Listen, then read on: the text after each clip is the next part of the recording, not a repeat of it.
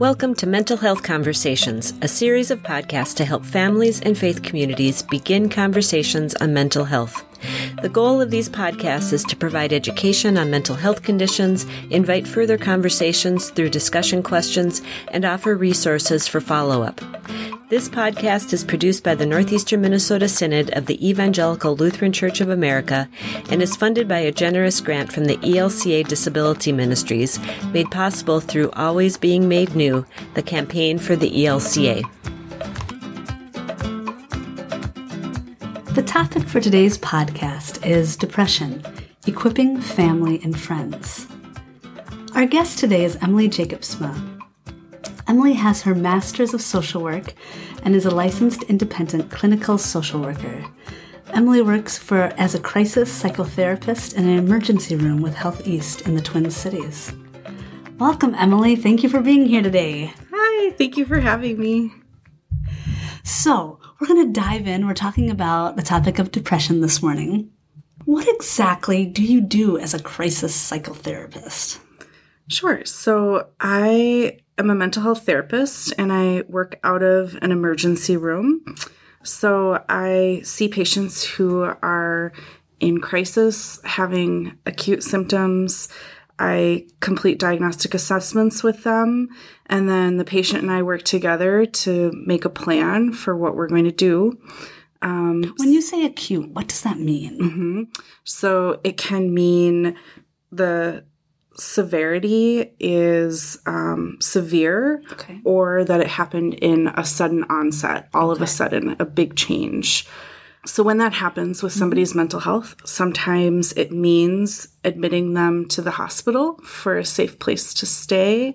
And other times it means that we work together to come up with a plan for them to go home and return to the community with resources. Okay. So, that is my whole job. That's what I do all day. So these days, as people are coming into the ER, what conditions and trends are you seeing? Sure. So things that would bring somebody to the ER are um, a sudden impairment in functioning, struggling to even just do their daily life, mm-hmm. eat, sleep, go to work, go to school. Um, and sometimes it's severe as suicidal ideation, psychosis, homicidal ideation, substance abuse issues, self harm. There are a lot of reasons that my patients present to the ER. Quite a few. Mm-hmm. Yeah. There's a big spectrum. My patients are really diverse.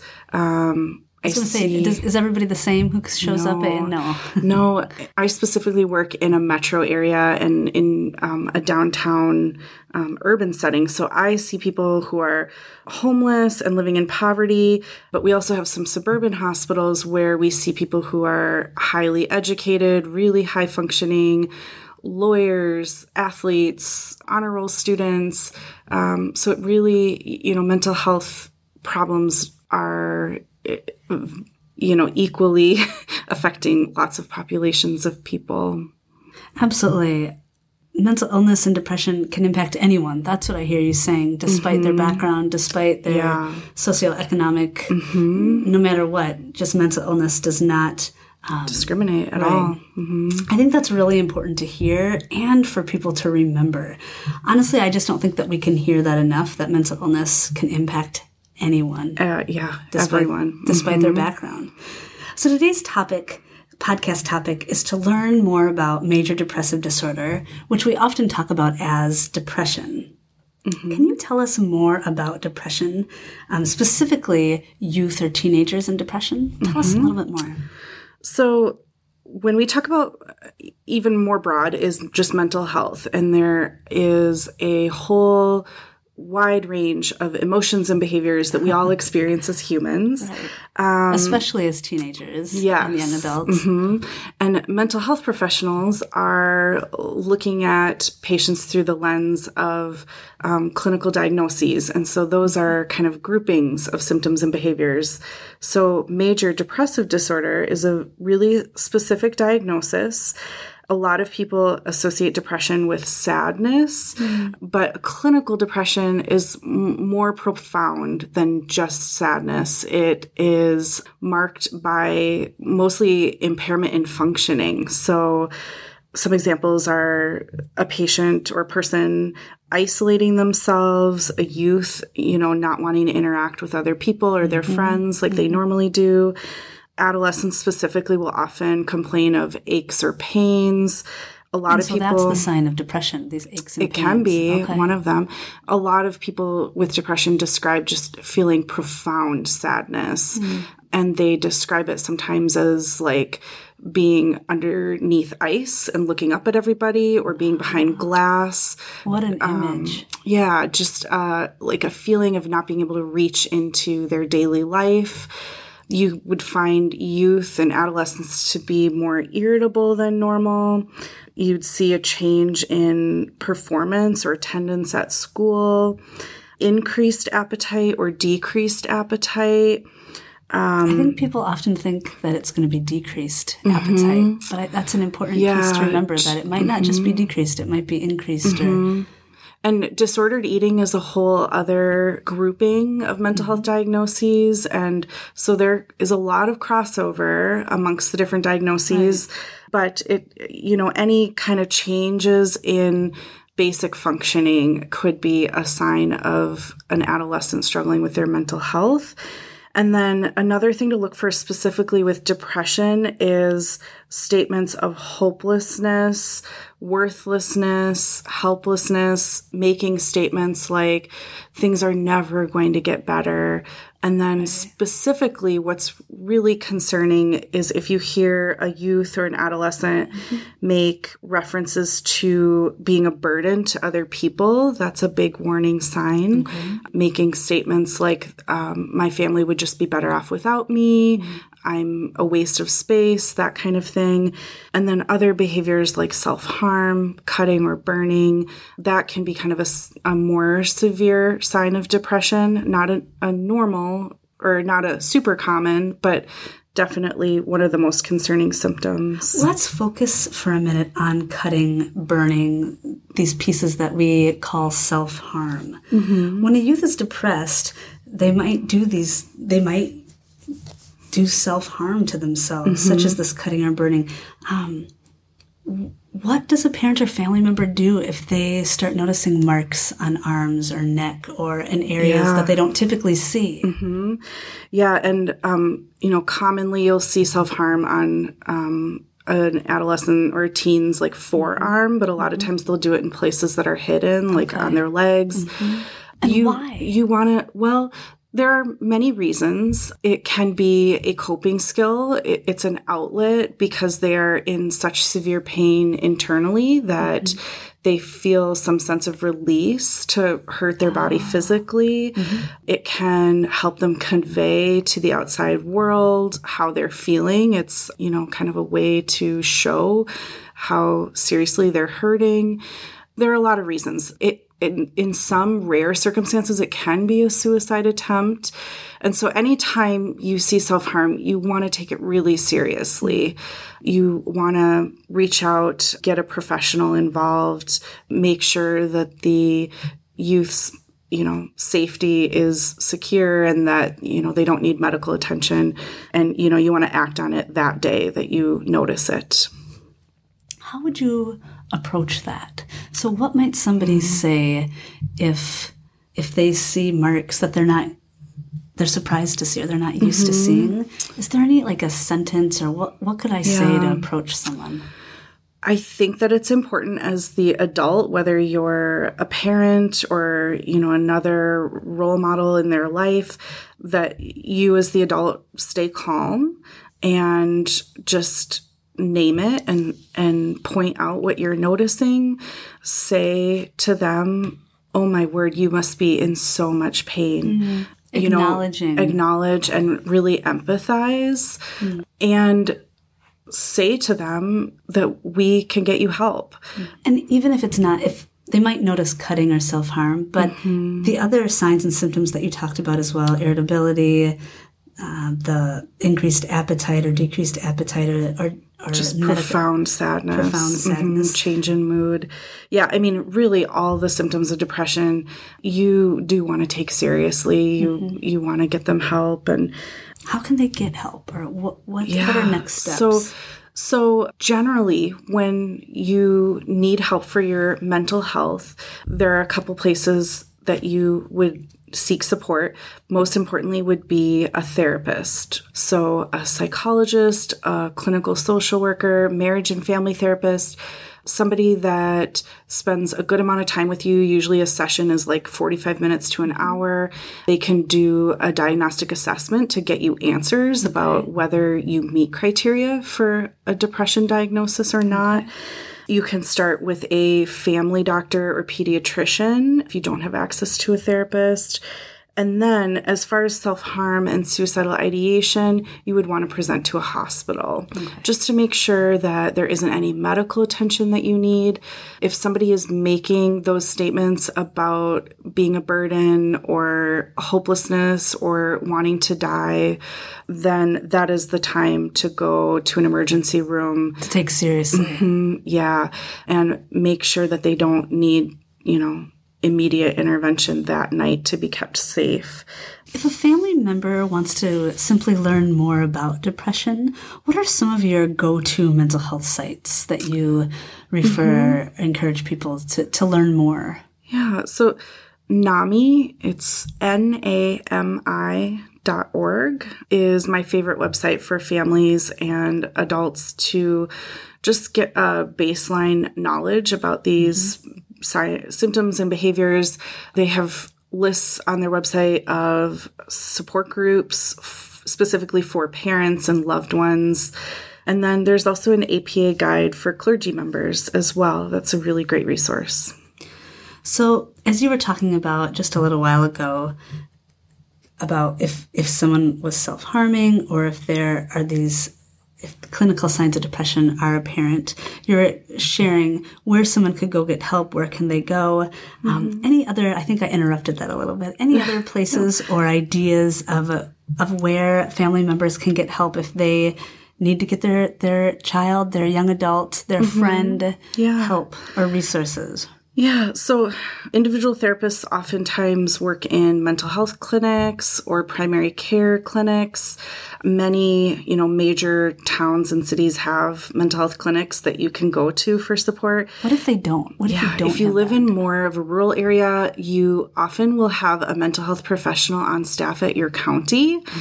which is really a great resource. Um, so someone could find more information if they went online or found yeah. a county phone number and, and yep. they would connect mm-hmm. them to mm-hmm. more resources? Yeah, yep. The county and then also your child's school will a lot of times have a psychologist or a social worker on staff.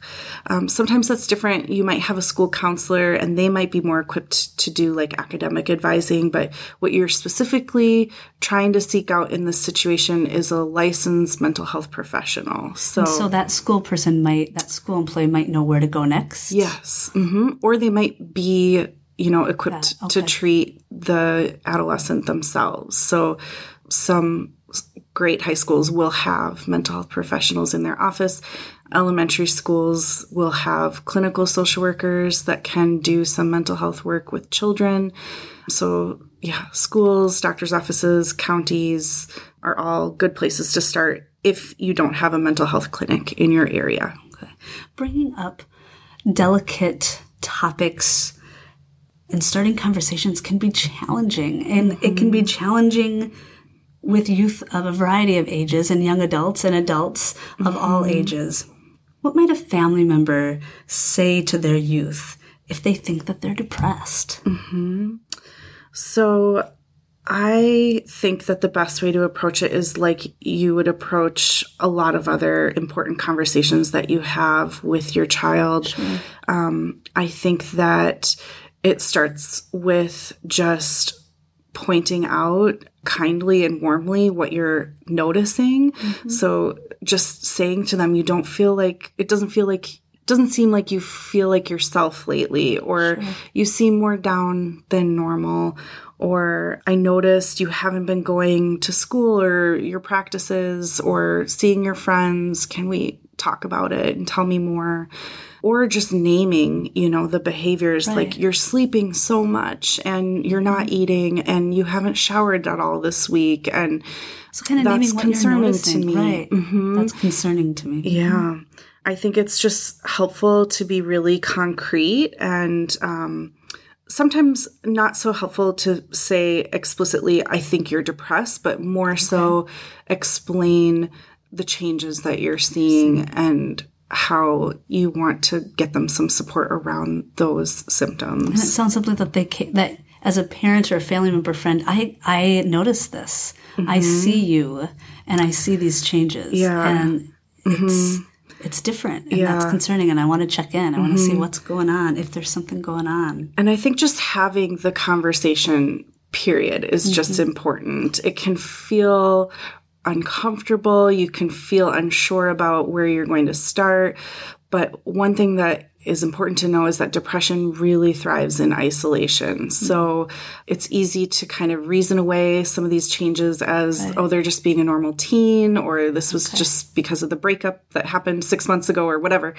But it doesn't ever hurt to get a professional involved and get your adolescent the support that they need. I think that's good to hear too. If, yeah. as a parent or family member or friend, if we think, ah, there's just something mm-hmm. off, or there's something Mm-hmm. my gut is telling me maybe I, I need to check in. Yes. And to not be afraid to check in. Yeah, because if you have your teenager, your adolescent assessed mm-hmm. and the therapist or doctor feels like, you know, this is more of an adjustment problem to mm-hmm. something that happened or, you know, and they feel that they're safe, then you have that peace of mind. So there could be something else going on. We might think sure. that, oh, this person maybe is experiencing depression. Mm-hmm. But there could be a variety of pieces. It sounds like yeah. that's why it's so important to mm-hmm. get it checked mm-hmm. out or assessed. Yes. Mm-hmm.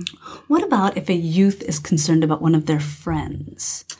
What are yeah. some steps as a family member or a friend or another adult mentor in their life? Mm-hmm. What what can we do at that point? What can we say or do? So I think it's um, always helpful if you as an adult recognize concerns about your child's friend or your child mm-hmm. comes to you with concerns about their friend to get the adults in that friend's life involved this is a problem mental health is a problem that affects families mm-hmm. and systems and so you know it's it's really important that the people who are directly interacting with that teen are the ones helping them with the healing and doing the healing themselves. And so, so gathering as a community is important when we all yeah or notice or, yeah or even just you know going to the other parents and just okay. saying this could be nothing but my child brought these concerns to me and I just want you to be aware.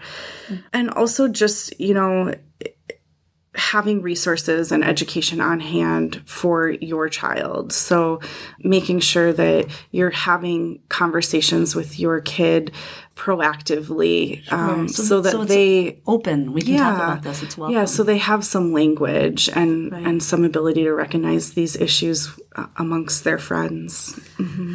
As we near the end of this podcast on equipping family members and friends on the topic of depression, would you share let's say it's a little homework for people who are listening, or mm-hmm. could you mm-hmm. give us three conversation starters for family members and friends to use when they want to begin a conversation on depression? Sure. So I think it's normal to feel overwhelmed or or even frightened by this topic, but it's really important when you're going to go start a conversation with someone that you are watching the way in which you speak, like tone mm-hmm. and body. Are you talking about facial yeah. expression, body language, all that? Yes, too, and or? checking in with yourself. Maybe having conversations with other adults first to okay. make sure that when you go to the teen or the adolescent to bring up these concerns, you're not conveying any sense of shame about it, embarrassment, right. or fear. Okay. Um, you don't want to sound alarmist mm-hmm. because teens will pick up on that right. and write you off. Right. That's not going to open up the conversation. No, like no. That. And they need to see the confidence in you mm. and, and hope. And so bringing hope to the conversation that although this is really a distressing thing to experience for the teen and the family, that it is not an uncommon problem. It's highly studied and there are really good evidence based ways to treat it. And so, um, you know, just to kind of prepare yourself before you sit down. So once you go to sit down, ways that you can start the conversation. If you know, today there are a ton of references to depression and mental health in our pop culture. sometimes that's a good thing, sometimes yeah. it's not, uh, depending on how it's being portrayed. But starting with talking about something outside of the teen first, oh, so it's less idea. personal. Yeah. So a show, a movie, a song can be a good conversation starter. That's focused on depression or just sort of. Yeah, yeah, depression, sadness, the or even suicide. Okay. There are a lot of references to suicide now in teen movies and shows. There's Broadway musical that reference suicide in a teen. Oh. So there are a lot of different material out there that you know you wouldn't necessarily want to present that material to your teen as a topic. But it breaks down the barrier. but if they are the already being exposed yeah. to something, it is right. a way to begin the conversation. Right you obviously need to be careful about where these things are coming from. But that's also a good reminder that our society, our youth are bombarded with lots of different messages from mm-hmm. a variety of social media and uh, musicals and plays and television. Yeah, and it's already the, out there. Mm-hmm. And I mean, chances are you going to the teen and having this conversation is not going to be the first time they uh-huh have heard or, or spoken about depression and suicide. And so that's why it's even more important to even have the conversation. Because they're already talking about it. They are. Friends or yeah. at school or which you know another conversation starter is if you as an adult have experienced some history of depression or other mental illness mm-hmm. or addiction and you and this is kind of important that you have done a lot of healing with it and you mm-hmm. feel like you can speak about it in a healthy way healing by like doing your own self therapy, therapy. Mm-hmm, sometimes medication, mm-hmm. spiritual work. So you can bring up your own experience, and that can really, you know, break down the walls and make anyone, you know, feel comfortable. Um, Earlier, you were talking about families and mm-hmm. family systems and how mental health conditions are a family mm-hmm. uh, illness. Illness, yeah, and so I in a lot that, of ways. Yeah. They can run genetically in mm-hmm. families. Um, it can be behaviors that are learned or modeled. And so, you know, it's not uncommon that a teen will have seen even just like a relative. Right. But I think it's really important in our society and where we're at right now that there are examples of people talking about their mental illness in a candid way from a place of healing where they and can hope, as you said yeah you know because it's not shameful mm-hmm. to have depression right. but a lot of kids are growing up in households where parents have struggled with depression they're on antidepressants or they go see a mm-hmm. therapist mm-hmm but the parents don't talk about it or they do it in secrecy. So then it sends this message of shame mm-hmm. rather yeah. than yeah. Let's talk about this because uh-huh. this is uh-huh. what's happening in our family. Yeah. And you could be prone to this genetically. Yes. But let's let's talk about it so that we are aware of what we need to do next. Yeah, and if, the conversation should be done in a healthy way. Okay. You know, you don't want to be disclosing really, you know, graphic details about sure. your times when you've had really acute, severe mental mm-hmm. illness, whatever mm-hmm. it could mm-hmm. be. But I think even just simply being open about taking medication and going to mm-hmm. therapy is Naming a really that. great, yeah. And I always say, like, we don't talk in secrecy about like going to go see a cardiologist if we have a heart problem right. or you know any other medical physician uh-huh. it's generally you know you only share that information with people who need to know that right. or people in your family that could also have those genes but you know we talk openly about it usually mm-hmm. so i think the same can be done with mental health Um, and lastly, the third conversation starter is yeah. just to start the conversation, just to, again, I said this before, but just name it explicitly mm-hmm. and speak about it in a way that shows that you don't think it's shameful, you're not scared of it. That's key that you're mm-hmm. not afraid, that you're not scared of it. Yeah, and and to just be checking in with your kids and and you can use the word depression and say, "Do you think yes. you're feeling depressed? Do you think that's what this could be?" And maybe it is and maybe it isn't. mm-hmm. um, but you won't know until you open that door for them to talk about it. Thank you, Emily, for mm-hmm. sharing your expertise, your great ideas, your concrete ideas, your wisdom.